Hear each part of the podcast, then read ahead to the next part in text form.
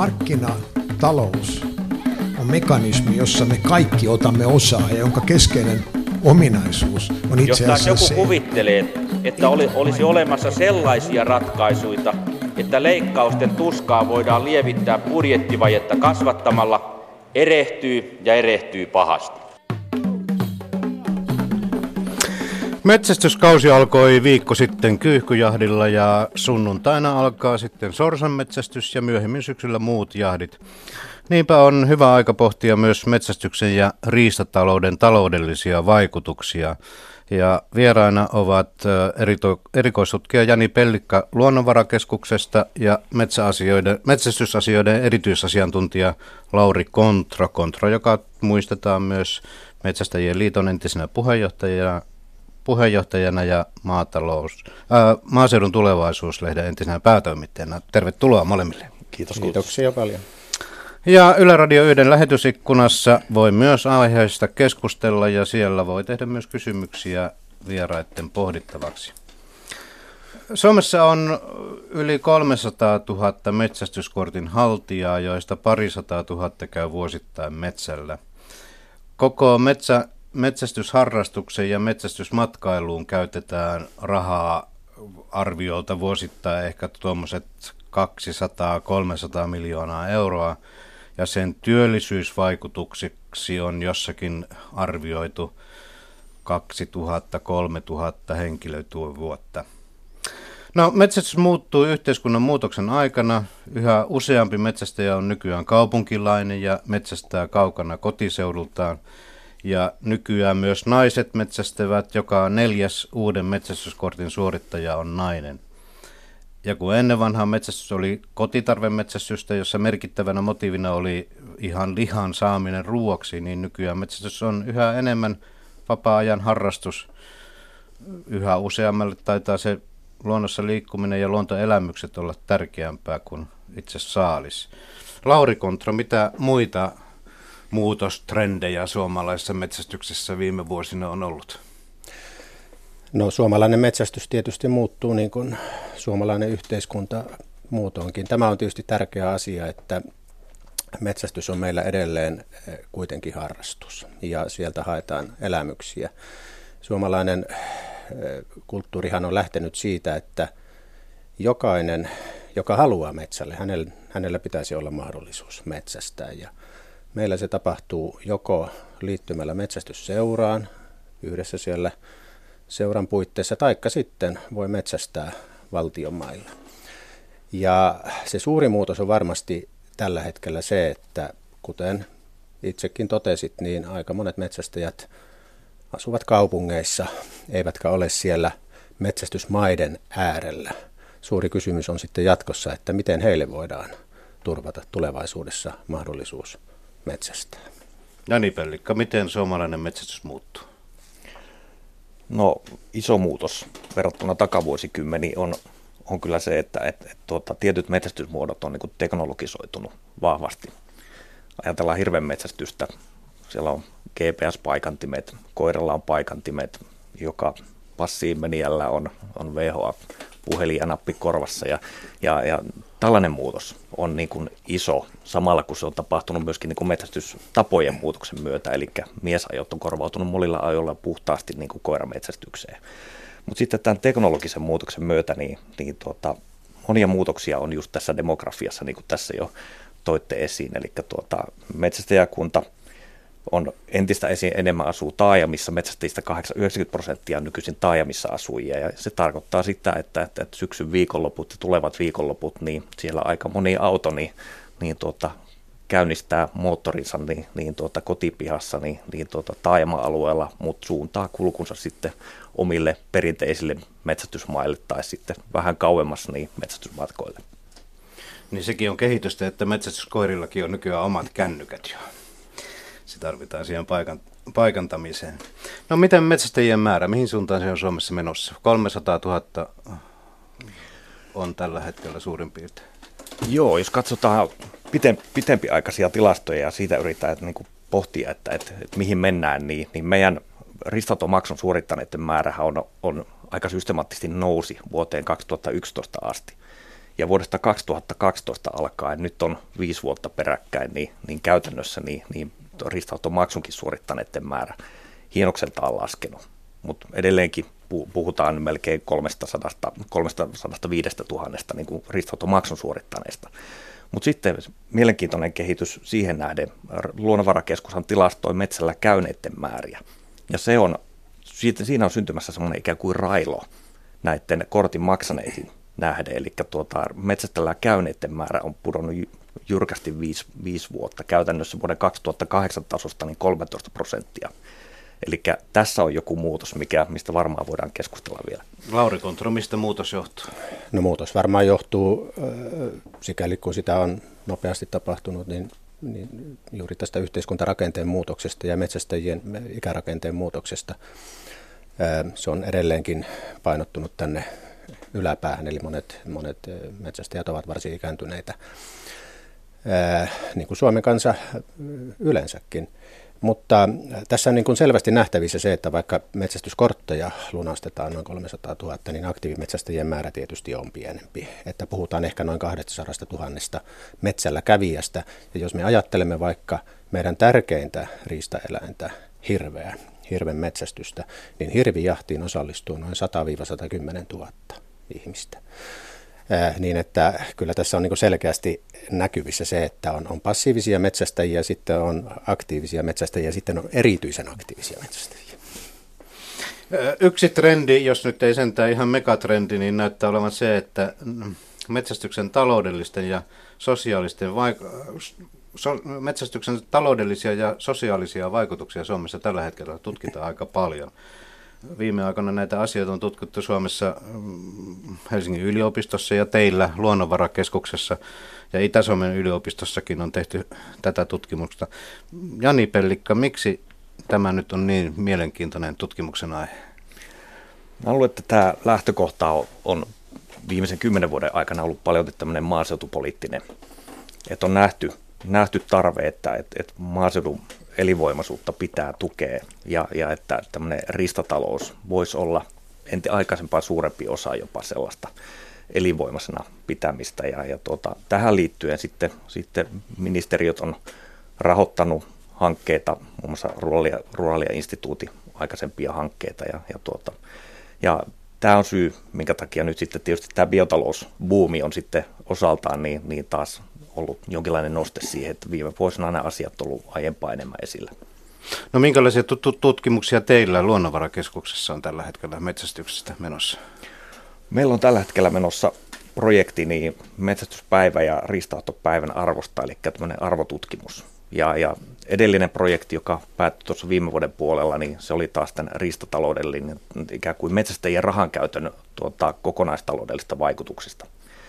Eli edellinen hanke oli, oli nimenomaan pohdintaa siitä, että, että miten se raha kiertää taloudessa sen jälkeen, kun se metsästäjien käsistä, käsistä niin, niin siirtyy muille yhteiskunnan osille ja, ja tuota, minkälaisia kerrannasvaikutuksia siinä on. Mutta mut nyt tämä hanke kohdistuu taas siihen, että, että miten arvokasta tämä toiminta on metsästäjille itselleen ja, ja mitattuna niin, että, että miten se näkyy heidän rahan käytössään.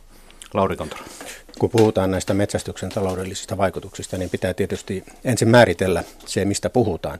Meillä on selkeästi tämä kaupallinen sektori, johon kuuluu metsästysturismi, ja siihen tulee, kuuluvat järjestetyt vierasjahdit ja sitten mahdollisesti vieraskorttilaiset tuolla metsästysseuroissa. Niissä liikkuu rahaa. Otetaan nyt esimerkki siitä, että joku firma ostaa vaikkapa asiakkailleen sorsajahdin jollakin tällaisella riistatilalla. Se on selkeästi kaupallista toimintaa. Mutta sitten suuri osa näistä metsästyksen taloudellisista vaikutuksista, ne, nehän itse asiassa eivät näy kansantuotetilastossa millään tavalla. Jos me ajattelemme vaikkapa sitä, että metsästäjät hoitavat ää, hirvikolarit, jos tuolla tapahtuu kolari tuolla maantiellä, Nyky, nykypäivänä sinne ei poliisi enää tule paikalle, vaan sinne tulee koulutetut metsästäjät, jotka jäljittävät sen hirven keskellä yötä räntäsateessa pimeällä hyvin epämiellyttävään aikaan. Tekevät kovaa työtä ilmaiseksi. Tai jos ajatellaan vaikka hirvijahtia, tänä vuonna luulisin, että meillä kaadetaan noin 70 000 hirveä ja lähes 50 000 valkohäntä peuraa. Tämä jahdin arvo jos se lasketaan metsästyspäivien kautta vaikkapa, on reippaasti yli 100 miljoonaa euroa. Mutta sehän ei näy tietenkään missään kansantuotetilastoissa, niin että näitä asioita voidaan, voidaan tietysti katsoa hyvin monesta näkövinkkelistä, mutta se on ihan selvä asia, että metsästyksellä ja riistataloudella on aika suuri merkitys siellä paikallistaloudessa. Ja tietysti vielä suurempi merkitys sitten ihmisten hyvinvoinnille, koska, koska metsällä on kiva olla. Niin, tuo yksi arvio on koko tämän metsästysharrastuksen ja metsästysmatkailun ö, summaksi tuo 200-300 miljoonaa euroa. Voiko se olla, että sekin on alakanttiin se luku? Minä sanoisin, että se on varmasti alakanttiin. Tietysti tässäkin tullaan jälleen siihen määritelmäkysymykseen, mitä kaikkea sitten lasketaan siihen mukaan. Metsästäjille itselleen tietysti aiheutuu myös aika paljon kustannuksia. Välineet maksavat, harjoittelu maksaa, luvat maksavat. Bensakin on aika kallista, koska siellä sinne metsästyspaikalle täytyy mennä autolle ja niin edelleen. On erilaisia kustannuksia. Että jos kaikki nämä ynnätään, niin tullaan tietysti aika isoihin lukuihin. Niin, tosiaan metsästys ei ole harrastuksista halvimpia. Aseet maksavat paljon, jahtimaille on usein pitkä matka ja metsästysluvistakin saa maksaa yleensä vähintäänkin tuommoiset 100 euroa vuodessa ja varusteisiin voi pistää sitten ihan niin paljon kuin kukkarossa on varaa. Onko niin, että nykyajan metsästäjä on sitten, kun se on harrastus ja monelle rakas harrastus, niin siihen ollaan valmiita sitten satsaamaan ihan isoja, paljon rahaa. Jani Pelikko. No metsästäjien välillä on isoja eroja. Me tehtiin tuossa takavuosina niin, niin tuota, samalla aineistolla, jolla me laskettiin tuo metsästäjien kokonaisrahan käyttö 230 miljoonaa euroa, johon varmaan viittasitte mm. tuossa äsken, niin, niin tota, josta muuten puuttu koiran kulut kokonaan, niistä olisi tullut vielä 60 miljoonaa lisää, mutta, mutta tuota, ää, kun katsotaan niitä erilaisia metsästäjien rahankäyttöprofiileja, niin, niin meillä edelleenkin suurin osa, ehkä 30 prosenttia metsästäjistä, niin on, on tuota, niin sanottua ja paikallisia pieristä pyytäjiä. Matkustamista on verrattain vähän. Tämä kampehulluus, tämmöinen ikään kuin varustautuminen, niin ei ole tavoittanut heitä, heitä sillä tavalla ehkä niin kuin nuorempia tiettyjen muiden profiileiden metsästäjiä. Ja, ja tuota, aseet on samoja, mitä vuosikymmenet on käytetty ja, ja heillä edelleenkin tämä rahankäyttö metsästykseen on, on verrattain pientä. Hmm. Totta kai heidänkin ne summansa meidän laskelmissa oli, oli tuota keskimäärin jotain 500-600 euroa ja voi totta kai sanoa, että onhan tämä jo huomattava summa tämäkin verrattuna siihen, että, että meillä on tällä hetkellä niin se yli 100 000 ihmistä, jotka maksaa riistauton maksun 33 euroa. Se kaikki meistä maksaa, myöskin ne, jotka on metsästä eikä hoida riistaa eikä mitään, mutta, tuota, mutta, mutta tuota, edelleen se valtaosa tai, tai suurin osuus yksittäistä kuin metsästäjäprofiileista niin on aika sanoisinko kohtuullisia rahan käytössä. Mutta sitten meillä on toinen ääripää, ehkä 15 prosenttia Suomen metsästäjistä, niin rahan käyttö vuodessa 2-3 tuhatta euroa keskimäärin. Ja, ja se pitää sisällään jo hyvin monenlaisten riistalajien metsästystä. Ne eri, eri riistalajien metsästyskaudet ikään kuin limittyy peräkkäin. Siitä tulee pitkä kausi, joka alkaa tälle elokuusta ja jatkuu tuonne tammi-helmikuulle esimerkiksi. Siihen kuuluu niissä tutu, tutuissa kuvioissa niin kymmeniä ja kymmeniä päiväreissuja, viikonloppureissuja, mutta sitten matkoja kauemmas, jossa ostetaan palveluja, majoitutaan, maksetaan majoittumisesta ja sitten mahdollisesti vielä ulkomaan matkat päälle. Onko teillä arviota, kuinka iso tämä porukka, tämä heavy user porukka on? Tuon meidän profiloinnin mukaan niin heitä oli, oli 15 prosenttia metsällä käynnistä niin vuonna 2008. Eli siitä 200 000 30 000. Näin voi laskea. Sekin että, on aika iso, joo. iso määrä. Ja ne ihmiset, jotka käy ulkomailla metsällä, niin niitä on ehkä 3-4 prosenttia meidän metsästäjäkunnasta. Eli sekin on alta 10 000 ihmistä, jotka käy ulkomailla jaadeissa. No, Suomessakin metsästys,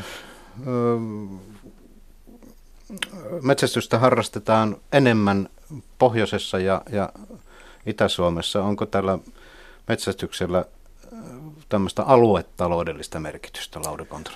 Kyllä, sillä on aluetaloudellinen merkitys. Se, että Pohjois-Suomessa harrastetaan metsästystä enemmän kuin, kuin Etelä-Suomessa, niin se tietysti johtuu siitä, että siellä on laajemmat metsästysmaat ja siellä on vähemmän ihmisiä. Siellä on helpompi lähteä metsälle ja, ja se kuuluu siihen paikalliskulttuuriin hyvin, hyvin syvällisesti. Kyllähän metsästyksellä aina on ollut tämmöinen aluetaloudellinen merkitys ja niin kuin sanottu, niin näitä on hieman vaikea nähdä sieltä kansantuotetilastosta, koska nämä ovat kolmannen sektorin asioita, semmoisia rahavirtoja, joita, joita ei sinne kirjata, mutta jotka kuitenkin ovat, ovat olemassa. Metsästys on, on myös hyvin tärkeä tällainen sosiaalinen, sosiaaliselta kannalta tärkeä asia siellä paikallisyhteisössä. Metsästysseura, joka toimii, toimii kylässä, niin sehän on hyvin tärkeä yhdysverkosto sekä kyläläisille, niille, jotka ovat seuran jäseniä, mutta myös muille kyläläisille ja sitten niille taajamien, kaupunkien asukkaille, jotka ovat mukana siinä metsästystoiminnassa. Eli, eli kyllä metsästysseuran merkitys on, on, on tänä päivänä, silloin kun tämä seura toimii aktiivisesti, niin, niin se on hyvin, hyvin iso ja hyvin tärkeä ja sanoisin, että jopa kasvava. Puhutaan tuosta seurojen roolista tuossa vähän myöhemmin lisää. Jani Pellikka, onko tiedossa, että mitkä maakunnat Suomessa hyötyvät eniten metsästyksestä? Tämä edellinen arvio aluetaloudesta vaikutuksesta niin on, on Metsähallituksen Ruralia-instituutin tuota, yhteistyötä ja, ja koski pitkälti niitä maakuntia, missä on paljon valtiomaita, eli pohjoisessa idässä. Ja, ja tuota, sellaista hyvää aluetaloudellista laskelmaa, joka kattaisi koko Suomen, niin, niin tuota, mulla ei ole, ole tiedossa, mutta, mutta se tiedetään ja jo näistäkin kartotuksista ja meidän muista tutkimuksista, että, että eniten rahan käyttöä keskimäärin meillä on nimenomaan uusmaalaisilla varsinais-Suomen satakunnan käytännössä niin kuin länsi-lounais-Suomen metsästäjillä. Rahan käyttö on pienempää idässä ja pohjoisessa. Mutta tuota, eli tämmöisessä pienriista Suomessa, jos puhutaan niin, että tämä Lounais-Suomi on meillä jo tämmöinen ikään kuin sorkkaeläin-Suomi, jossa se riistatalous on aika erinäköistä silloin, kun se kohdistuu valkohäntäpeuroihin, lisääntyvästi villisika ja näin poispäin. Mutta tuota, rahan käyttö on suurinta, suurinta näillä alueilla, jossa tuota, metsästäjiä on paljon, metsästäjiä asuu paljon, ja nehän, kuten aiemmin toti esille, on taajamassa asuvia. Mutta niiltä osin, kun nämä ihmiset tekevät matkoja nimenomaan valtionmaille itään pohjoiseen, niin on ihan selvää, että joku esimerkiksi Itä-Lappi, niin, niin ne, ne aluetaloudelliset vaikutukset ne on miljoonia euroja. Ja, ja tuota, osit, ne, ne syntyy sitä kautta tietysti, että ne metsästäjät matkustaessa, niin ne käyttää nimenomaan siellä rahaa. Se, että jos sä lähdet kotoa autolla, niin, niin tota, jostain suuresta taajamasta ja, ja tuota, tankki täynnä, et tankkaa sillä alueella lainkaan, et osta yhtään mitään palveluja, evätkin viet repussa mukana tai takakontissa, niin se aluetalouden vaikutus, niin sehän jää silloin ikään kuin olemattomaksi. Et se syntyy sitä kautta, että lähdetään kauemmas ja, ja majoituksen kautta ja tällaisten palvelujen kautta. Näissä olemassa olevissa arvioissa niin on, on todettu, että, että silloin kun auto, auto hyppää maakunnan yli, eli tuota, mennään jo ihan kauemmas jahtiin, niin kuluthan heti vähintään tuplaantuu. Ja, ja myöskin nämä vaikutukset näiden kerrannaisvaikutusten kautta, niin, niin nehän kasvaa silloin heti samassa suhteessa. Jostain löysin semmoisen luvun, että Lappiin metsästäjät tuovat vuosittain tuommoista 11 miljoonaa euroa. Ja musta se oli yllättävää, että, että tämän metsästysturismin tuotot ovat suuremmat Suomessa kuin kalastusturismin. Että kuinka, onko tällä, tällä metsästysmatkailulla, onko sillä olisiko siellä vielä kasvun mahdollisuuksia Suomessa? Minusta kyllä on. Ylipäätään eräturismi. Meidän pitää puhua silloin mielestäni kalastuksesta ja metsästyksestä ja eräturismista kokonaisuudessaan. Suomessa tämä turistimetsästys on vielä suhteellisen pieni osa kaikesta metsästyksestä. Keski-Euroopassa ja muualla maailmassahan se on itse asiassa aika iso bisnes tai jos mennään Yhdysvaltoihin, siellä joku valkohäntäpeuran jousimetsästys on, todella iso turismin muoto. Ja, ja tuota, se vaan kertoo siitä, että kyllä mahdollisuuksia on, jos, jos aktiivisia ollaan. Kun tässä mainittiin Lappi, niin sehän on fantastinen alue metsästäjille, jotka haluavat ää, metsästää ää, metsäkanalintuja, jos meillä niitä lintuja on. Toivottavasti niitä tulevaisuudessakin riittää. Tällaisia alueita ei maailmassa ole kovin paljon. Ja jos ajatellaan, minkälainen riistakanta meillä on, meillä on sellaisia, voisi sanoa, rariteetteja, harvinaisuuksia, joita ei voida kovin monessa paikassa maapallolla edes, edes metsästää. Hirvi on sellainen, meillä on karhu, meillä on metso ja jopa harmaa hylje. jos ajatellaan tällaisia heavy usereita, jotka ovat niin kuin ehkä tätä turistimetsästyksen ydintä, niin tässä on sellaisia metsästysmuotoja, jotka varmasti kyllä, kyllä kiinnostavat tulevaisuudessa suuriakin joukkoja. Ja sitten meillä on tulossa myös mahdollisuus entistä laajempaan jousimetsästykseen. Kun metsästyslaki muuttui, niin tästä eteenpäin voidaan valkohäntäpeuraa metsästää jousella ja, ja Suomesta voisi tulla tällainen jousimetsästyksen mekka Euroopassa.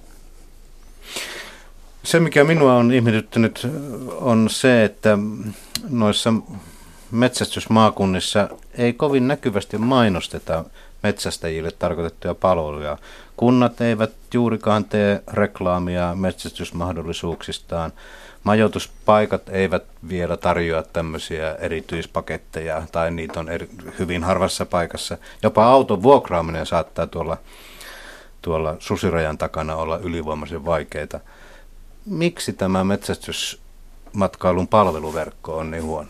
Jani Pelikka. No yksi vastaus monista tuohon on, on lähtee siitä, että, että, että millaiselle palvelulla on kysyntää. Että, että suomalainen metsästäjä vielä on paljon tämmöinen ikään kuin omatoimimatkailija silloin, kun lähdetään kauemmas jahtiin. Et meidän metsästäjistä niin maksaa majoituksesta, niin, niin tuota, se, se osuus on, on muistaakseni joitakin kymmeniä prosenttia, jotka on niin kuin vuositasolla niin käytännössä minkäänlaista kulua syntynyt metsästysmatkaan liittyvästä majoittumisesta. Et tota, ja sama juttu kotimaisiin ohjelmapalveluihin, että kun nyt metsäkanalintu linnustuskausi pyörähtää 10. päivä 9. Niin, niin käytännössä niin Suomessa tämmöinen metsäkanalinnustuksen mekka näitä monivuotisia tilastoja tuntevana niin, niin on Kainuu.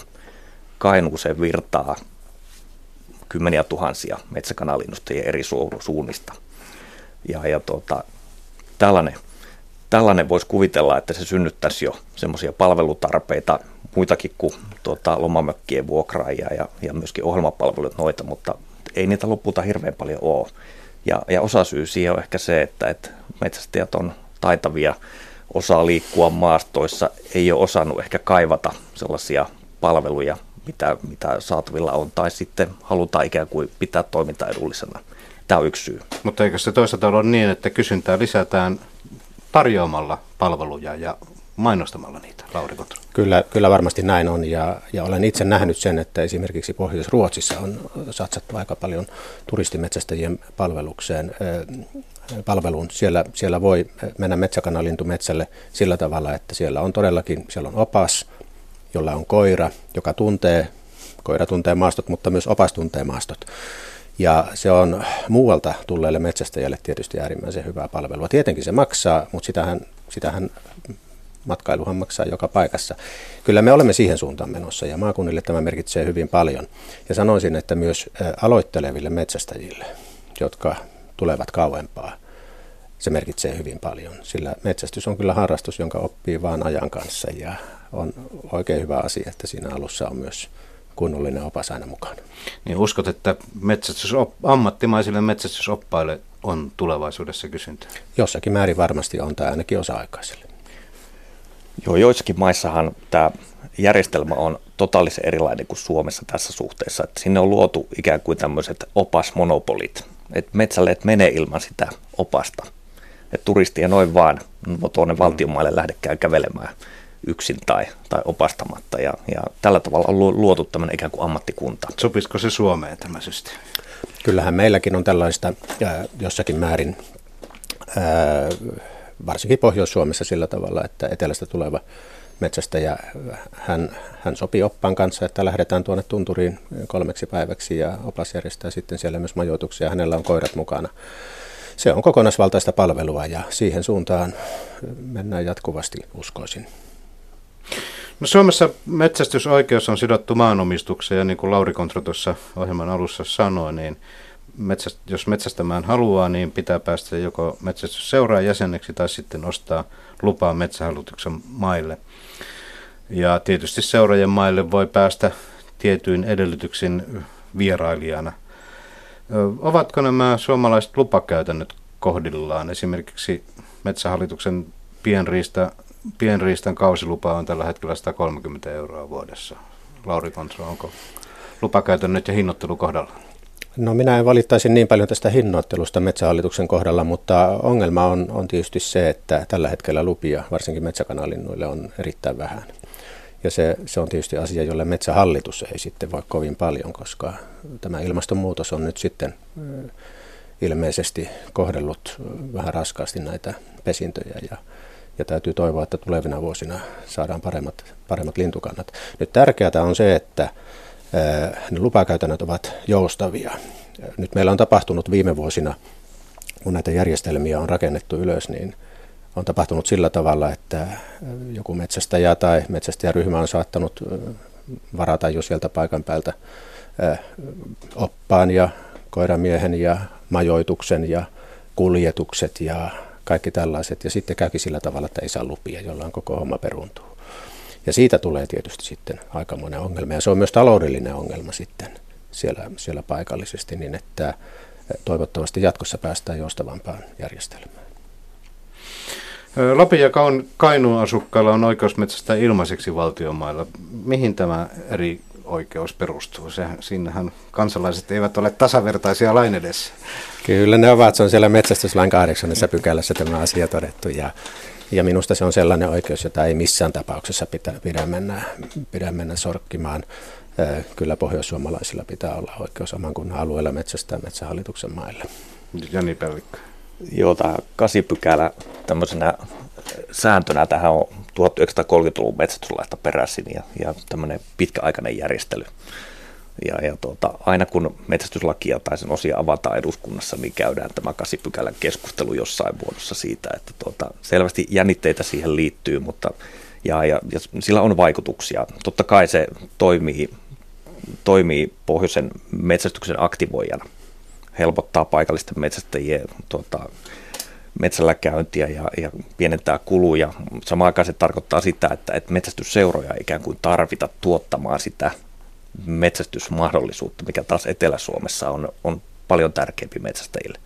Eli tämä synnyttää ihan erilaisen seurakulttuuri, ikään kuin tämmöisen tarpeen ja, ja niin kuin pysyvyyden etelässä kuin mitä pohjoisessa. Tämä on ikään kuin kasipykälä tämmöisiä seurausvaikutuksia. No eikö se olisi järkevämpää, että siinä olisi yhtenäinen käytäntö koko maassa? Tietysti metsähallituksen maita on sitten Etelä-Suomessa huomattavasti vähemmän.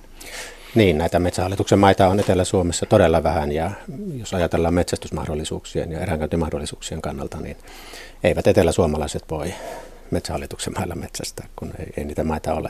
Pohjois-Suomessa se on taas sitten tietysti aivan, aivan eri asia. En minä näe tätä minkälaisena ongelmana suomalaisessa metsästysjärjestyksessä. Meidän metsästysjärjestelmä on erittäin hyvä. Ja, ja on tärkeää, että se metsästysoikeus on siellä maanomistajalla. Se on luonut sitten tarpeen myös perustaa metsästysseuroja, jotka ovat vapaaehtoisia yhteenliittymiä, ja sitten se on antanut mahdollisuuden siihen, että Suomen kansalaisilla on ainutlaatuinen oikeus metsästää meidän yhteisesti omistamillamme valtionmailla. Se, se on hieno oikeus. Metsähallitus saa metsästysalueiden vuokrauksista ja metsästysluvista tuommoiset 3,5 miljoonaa euroa vuodessa. Lauri Kontro, miten hyvin Metsähallitus hoitaa tämän oman tonttinsa tässä erätaloudessa? Minusta Metsähallituksessa on kyllä kiinnitetty tähän hyvin paljon huomiota äh, viime vuosina. Ja, ja pitäisin Metsähallitusta kyllä aika esimerkillisenä organisaationa tässä, tässä asiassa. Jos ajattelee tavallisen kansalaisen kannalta, niin Metsähallitus on tehnyt hyvin paljon riistakantojen – ylläpitämiseksi ja elvyttämiseksi ja elin, elinympäristöjen parantamiseksi. Se on tehnyt sen, minkä se on, se on voinut, mutta sitten on tietysti isompia asioita, jotka eivät ole, niin kuin todettiin, ne eivät ole metsähallituksen kädessä, vaan vähän korkeammassa kädessä. Ilmastonmuutos ennen kaikkea. Jani Pelkka. Joo, metsähallituksella on, on hyvä säätelyjärjestelmä, joka pohjaa kantojen vaihteluihin ja, ja se tietysti kantojen tila tällä hetkellä metsäkanalintuja on sen verran heikko, että se näkyy lupamäärissä ja totta kai myöskin niissä taloudellisissa vaikutuksissa, että, että, että se on tietysti reunaehto heidän, heidän toiminnalleen, mutta ja metsähallituksella on ollut haaste takavuosina se, että, että miten saada tämä ikään kuin metsästäjä paine tai kysyntä niin tasattua niille eri lupa-alueille. että on suosittuja lupa-alueita ja sitten sellaisia vähän vähemmän suosittuja ja, ja totta kai heidän, heidän kannaltaan olisi, olisi paljon käytännöllisempää ja, ja tarkoituksenmukaisempaa, että, että tuota, metsästäjien kiinnostus niin eri lupa-alueisiin olisi paljon tasaisempaa eri alueilla. Ja, ja tuota, Mutta mut se, että, että lupa, lupahintahan ei ole tällä hetkellä, niin se ei ole keskeinen kuluerä metsästäjille, että, että kyllä ne metsästäjien rahat, rahat menee enimmäkseen matkustamiseen, varusteiden hankintaa, vaatetuksiin, tällaisiin tekijöihin. Ja nämä tällaiset metsästäjien kuluthan on 90-luvulta niin 2000-luvulta tultaessa kaksinkertaistunut. Että kyllä ne kulut on, on vielä toistaiseksi muualla kuin näissä eikä kulupahinnoissa ja, ja tällaisessa ikään kuin, niin kuin edellytyksissä. Niin kysynnästä päätellen metsähallituksen, metsähallituksen lupien hinnat eivät ole ainakaan liian korkeita. No eivät ne ole liian korkeita, se on selvää, että lupapainetta on. Ja kun Jani sanoi, että on sellaisia ruuhkapaikkoja, eh, ruuhka-alueita, niin, niin sanoisin, että on myös ruuhka-aikoja. Ja tässä mielessä metsästäjätkin voisivat suunnitella vähän omaa toimintaansa paremmin. Eh, ei aina tarvitse lähteä ensimmäisenä päivänä metsälle. Siellä metsällä, metsällä voi olla ihan hyvin siellä metsästyskauden lopussakin. Tosin meillä Suomessa, jos me puhumme vielä edelleen metsäkanalinnuista, niin meillä Suomessa verrattuna Ruotsiin on semmoinen, semmoinen ongelma, että tämä syksyn metsästyskausi on hyvin lyhyt.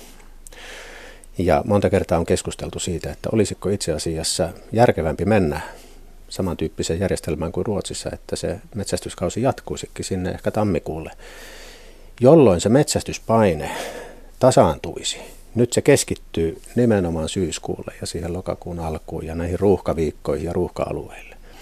Ainakin tähän suuntaan meidän pitäisi, pitäisi liikkua. Luulisin, että se olisi riistakantojenkin kannalta ihan, ihan hyvä vaihtoehto. Puhutaan sitten vähän noista metsästysseuroista. Niillähän on perinteisesti ollut iso rooli metsästysharrastuksen ja kulttuurin ylläpidossa. Ja taitaa olla niin, että monessa autiotavassa kylässä metsästysseura on se viimeinen yhdistys, joka ylipäätään millään tavalla toimii. No toisaalta on valiteltu, että suomalaiset seurat ukkoutuvat. Monessa seurassa suuri osa jäsenistä asuu jo kaupungissa, eikä sieltä ehdi kokouksiin eikä talkoisiin. Mikä rooli metsästysseuroilla on metsätysmatkailun tai eräelinkeinojen kehittämisessä? Ovatko ne kehityksen airut vai sen jarru? Lauri Kontra. Jos ajatellaan metsästysturismia, niin ehkä tämän, tällä hetkellä kuitenkin vielä enempi, enempi siellä jarrun puolella. Mutta toisaalta metsästysseuroilla ei ole kovin suuria mahdollisuuksia lähteä tähän aktiivisesti niin kuin kehittämään liiketoimintaa. Täytyy muistaa, että metsästysseurathan ovat aatteellisia yhdistyksiä ja niiden tarkoituksena ei ole tuottaa voittoa. On tietysti mahdollista ajatella, että metsästysseura yhtiöittää itsensä ja ryhtyy liikeyritykseksi ja ryhtyy myymään sitten jahteja ja, ja, ja elämään, elämään sillä. Se on silloin selkeästi liiketoimintaa ja se on tietysti sallittua ja se on mahdollista, mutta ongelmaksi tietysti muodostuu sitten myös suhde maanomistajiin. Kaikkialla tämä ei ole tietenkään ihan, ihan yksiselitteinen asia. Metsästysseurojen ongelma on todellakin se, että siellä on vähän ukkouduttu ja akkauduttu Tosin siinä on hyvin suuria eroja eri puolilla maata, niin että tämä ei ole ihan, ihan yleinen kuva. Mä sanoisin, että tulevaisuudessa entistä enemmän metsästysseuratoiminnan malli on se, että siinä on jäseniä hyvin niin kuin eri, eri puolilta ja hyvin erilaisia jäseniä. Miehiä, naisia, nuoria, lapsia, kaikkia. Sellaisia, jotka asuvat kylällä ja sellaisia, jotka sitten asuvat mahdollisesti kauempana. Ja on täysin mahdollista ajatella, että on, on tällaisia jäseniä, jotka ovat mukana siellä talkoissa ja pyörittävät sitä seuraa, ja sitten on ikään kuin pysyviä vierailijoita, jotka tuovat voimaa siihen seuraan, mutta jotka eivät mahdollisesti sitten kaikkiin saunatalkoisiin ehdi, mutta voivat esimerkiksi korvata sen rahalla. Jani Pelikka. Joo, tämä, tämä suomalainen metsästysseurojen rooli tässä meidän osana riistajärjestelmää, niin, niin tuota, tämähän on eri kansallisesti erikoinen. Et Pohjois-Amerikassa ei suurin piirtein tunneta tämän kaltaisia niin kuin, organisaatiota lainkaan. Et totta kai on kaveriporukoita, jotka käy jahdissa ja näin, mutta, mutta se, että sinne olisi organisoitunut tämmöinen tämmöinen tuota, oikeusvaikutteinen toimija, niin kuin metsästysseurat rekisteröityneitä yhdistyksinä, niin, niin tuota, tämä on, tämä on aika erikoinen. Länsinaapureissakin on toki metsästysseuroja noin, mutta, mutta useimmiten nekin ymmärretään tämmöisten ikään kuin maanomistajien yhdessä muodostamina tämmöisenä yhteenliittyminä.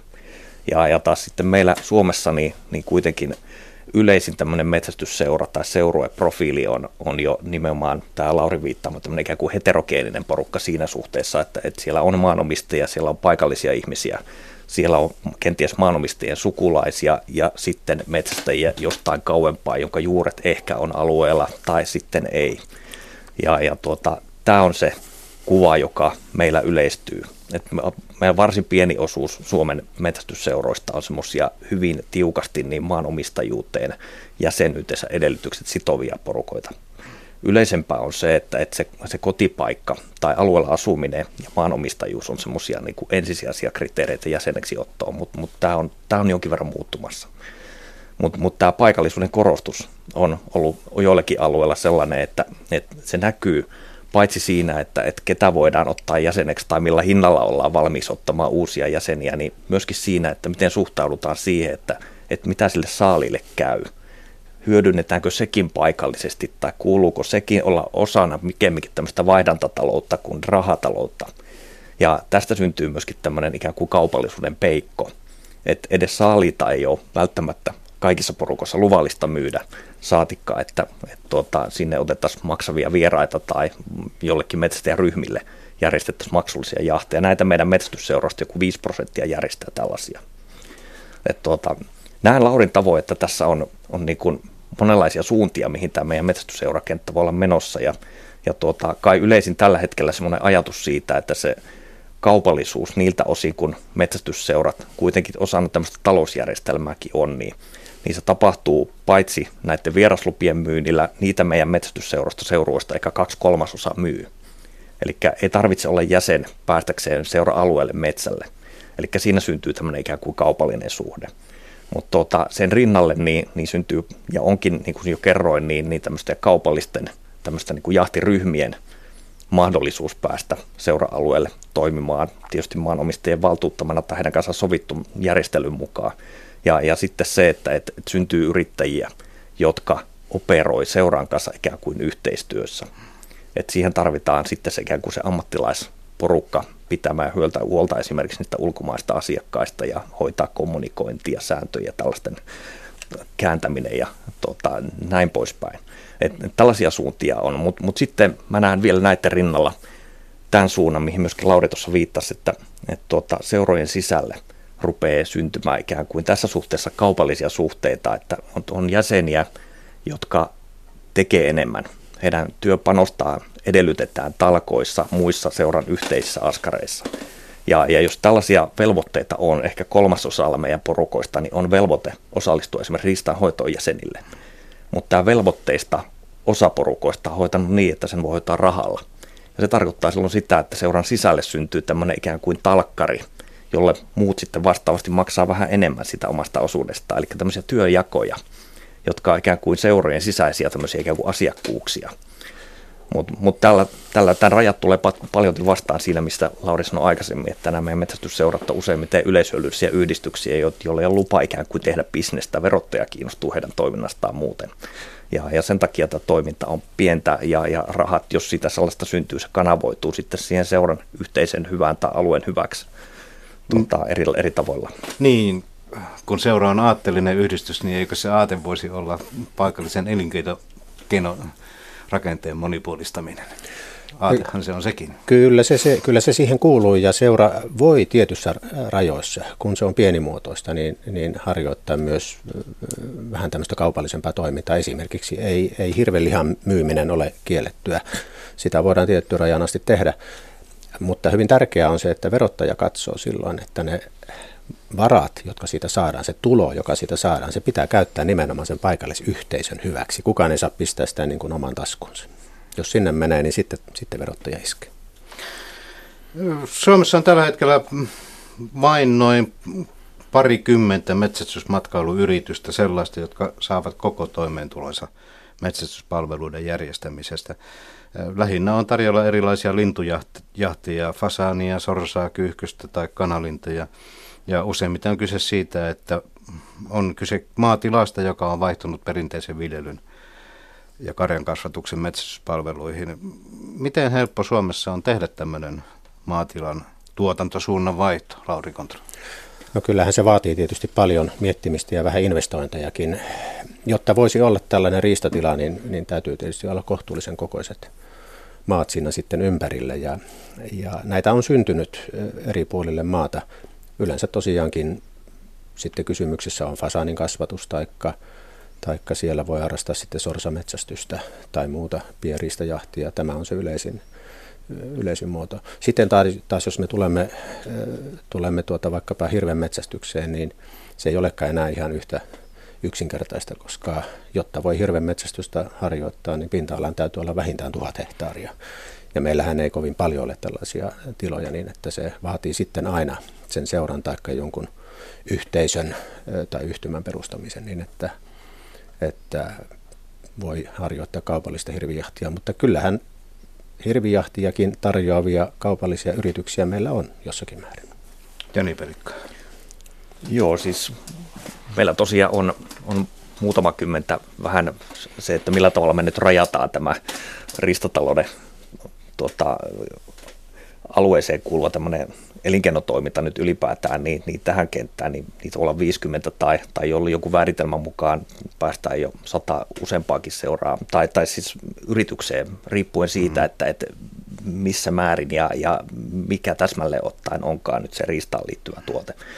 Mutta tuota, se on näin, niin kuin, niin kuin Laurikin totesi, että, että tuota, pinta-ala tarvitaan varsinkin hirvijahtiin ja, ja tuota, nämä meille syntyneet yritykset niin osa operoi esimerkiksi entisillä metsäfirmojen mailla, jolla onkin vuokrattu sitten isompia pinta-aloja. Ja, ja monet näistä meidän kaupallista yrityksistä, niin kyllähän nämä operoi nimenomaan valtiomaiden yhteydessä. Että tämä on syy, että siihen tulee tämmöisiä nimenomaan metsästystuotteiden ympärille, niin, niin tuota, joko, joko jos on metsäkanalintu, siihen liittyy jotain, jotain tuotteita, niin se tahtoo mennä sinne Kainuun Itä-Suomi, Pohjois, mm. Pohjoisempi Suomi akselille, mutta sitten, sitten nämä sorkkaeläin, jahdit ja muut, niin, ja puhumattakaan fasanista ja, ja sorsajahdista muista, niin, niin näihin on mahdollisuuksia eri puolilla Suomeen. Et tuota, et tämän näköistä metsästykseen liittyvää toimintaa niin, niin tuota on ja, ja voi syntyä lisää, mutta mut sen lisäksi, jos ajatellaan tätä yritystoimintaa, niin onhan meillä myöskin urakointi palveluja, jotka liittyy esimerkiksi elinympäristöjen kunnostuksiin, kosteikkojen tekemiseen, tämmöisiä, jotka voidaan ymmärtää, että, että nämä operoi osan aikaa, osa heidän toimeksiannoistaan on tämmöisiä riistallisia. Ja sen lisäksi meillä on konsultointia, suunnittelua, monta muuta sellaisia, sellaisia niin kuin yritystoiminnan alueita, jotka tavalla tai toisella niin, niin liippaa tätä myöskin metsästysmatkailua. Sen lisäksi, että meillä on tietysti majoitus, ravitsemuspalvelut, tämän tyyppiset. No arvot ja etiikka ovat asioita, joita ei myöskään sovi sivuttaa silloin, kun puhutaan metsästyksestä. Suomalaisessa yhteiskunnassa keskustelussa ovat nykyään näkyvästi olleet esillä sellaiset teemat kuin huoli luonnon tulevaisuudesta tai luonnon monimuotoisuuden säilymisestä ja viime aikoina paljon ovat puhuttaneet eläinoikeudet ja, ja vegaanius. Mediaa seuratessa voisi päätellä, että vegaanius on ihan suorastaan megatrendi. Lauri Kontro, voiko jossain vaiheessa metsästyksen harrastajien määrä kääntyä laskuun sen takia, että se sopii niin huonosti tähän moderniin vegaani ruokavalioon? Tuohon en pysty ottamaan kantaa, mutta luin tuossa juuri pari viikkoa sitten uutisen, että lihansyönti on Suomessa lisääntynyt. Että se ei nyt oikein, oikein niin kuin viittaa siihen, että vegaaniruokavalio sittenkään olisi, olisi niin kuin kovin – kovin nouseva trendi. Kaikki, kaikkiahan me tarvitaan tässä maassa. Metsästystä tarvitaan, jotta luonto voisi hyvin. Tämä meidän täytyy aina pitää mielessä. Ja metsästäjät ovat ennen kaikkea luonnonhoitajia ja he ovat tämän maan parhaita luonnonsuojelijoita. Joskus esitetään väite, että, että eihän metsästystä oikeastaan tarvita, mutta mutta tämä on kyllä hyvin helppo kumota.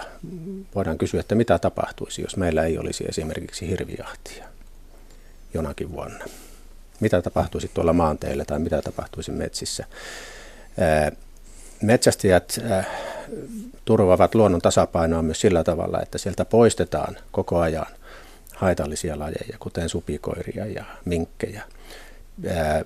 Pidetään sitä luonnon tasapainoa ja monimuotoisuutta yllä. Rakennetaan kosteikkoja, niin kuin Jani tuossa sanoi. Tehdään monenlaisia, monenlaisia parannustöitä tuolla luonnossa niin, että riista voisi, voisi paremmin. Sinne rakennetaan suojapaikkoja.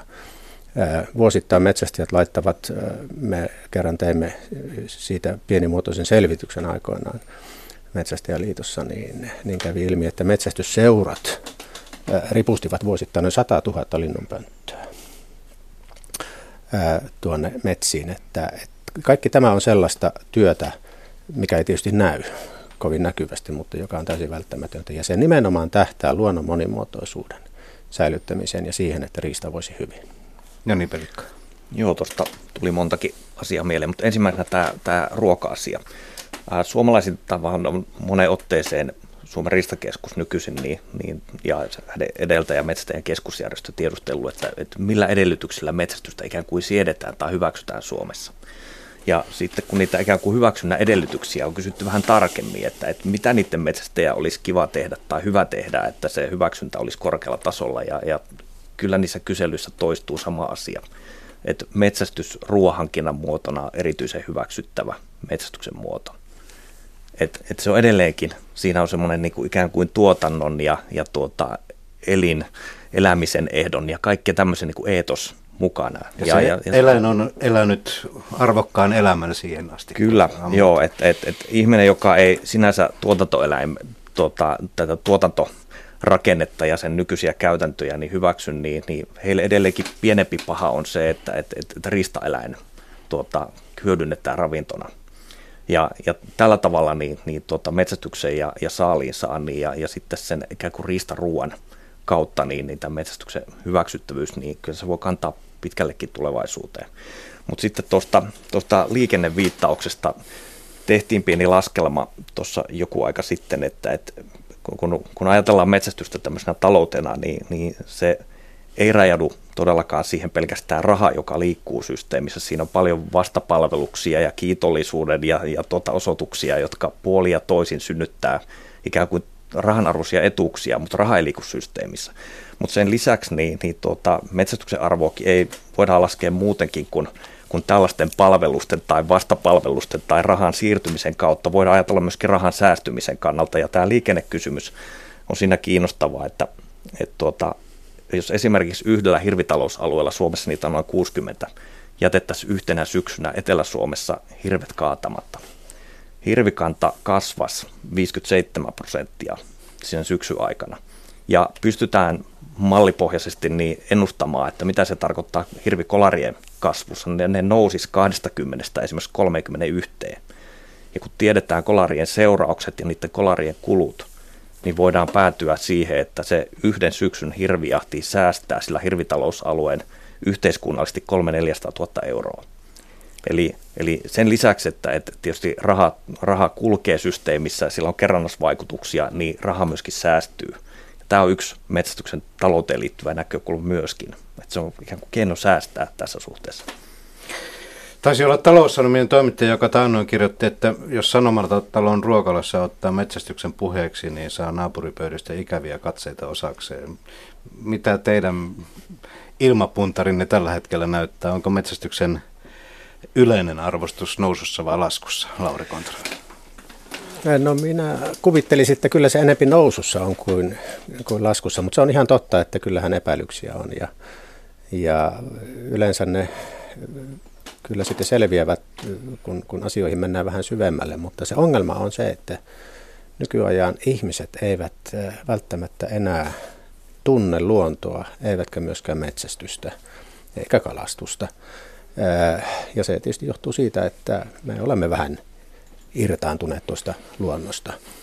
Vaikka suomalaiset toki ovat luontokansaa vielä edelleenkin verrattuna moniin muihin kansoihin, mutta enempi siinä on kysymys tiedon puutteesta ja sanoisin, että metsästäjien ja kaikkien luontoharrastajien tietysti pitäisi käydä tämmöistä aktiivista ja ennakkoluulotonta keskustelua muiden väestöryhmien kanssa ja, ja yleensä ne ennakkoluulot sitten selviävät, kun, kun asiat puhutaan halki.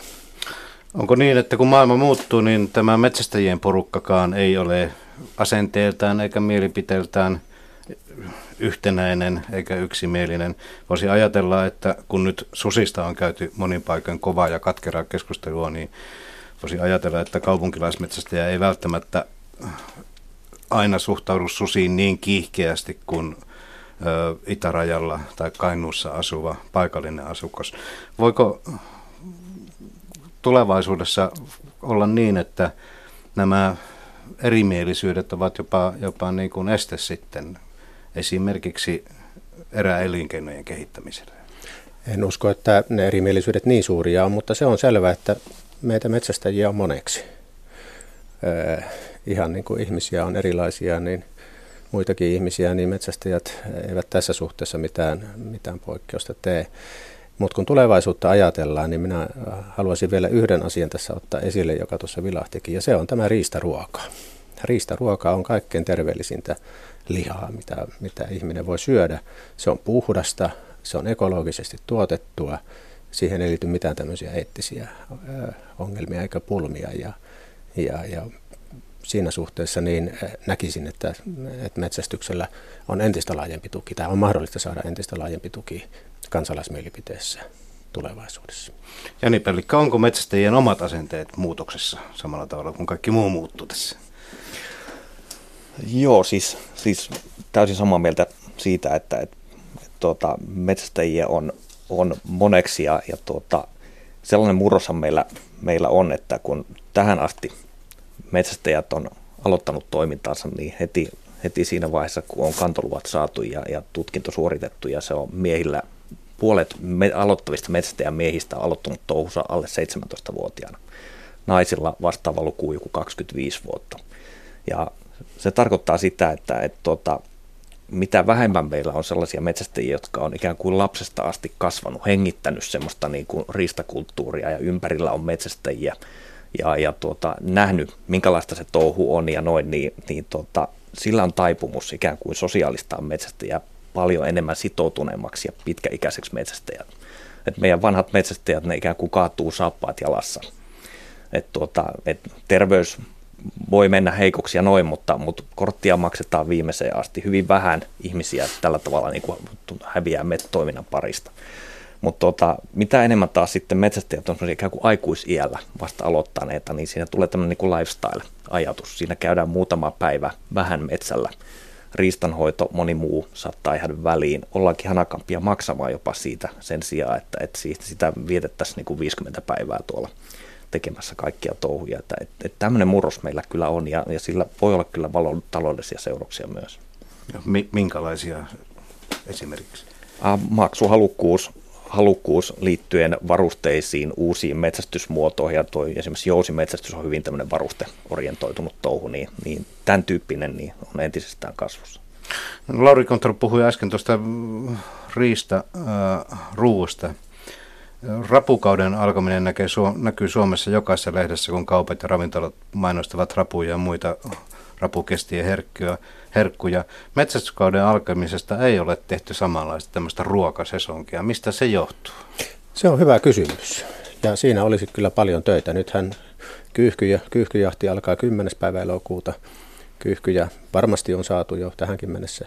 Seuraavaksi alkaa sorsalintujen metsästys. Karhun metsästys alkaa 20. päivä eh, elokuuta. Ja sitten hirvijahti alkaa alkaa vaihtelevasti syyskuun alusta tuonne lokakuun puoliväliin ja jatkuu koko syksyn niin, että kyllähän meillä olisi tähän mahdollisuuksia ja, ja se on, se on niin tekemätön työ, joka odottaa tekijäänsä. Jani Pelikka. Joo, se, se voi johtua just siihen, että, että vaikka meillä se pelkyhkysaalithan on kasvussa ja, ja, ja siinä olisi, olisi tietysti potentiaalia tämmöiseksi ikään kuin, niin kuin isommaksi avaukseksi, niin ehkä nämä suurempi riista ja suuremmat lihamäärät, ne on vasta niissä eläimissä, joiden jahti alkaa myöhemmin. Että karhu ehkä paras esimerkki tämmöistä, missä voisi olla mahdollisuus. Kiitoksia vieraille ja kiitoksia kaikille kuuntelijoille. Mikä maksaa, sitä ihmetellään jälleen samaan aikaan ensi viikolla.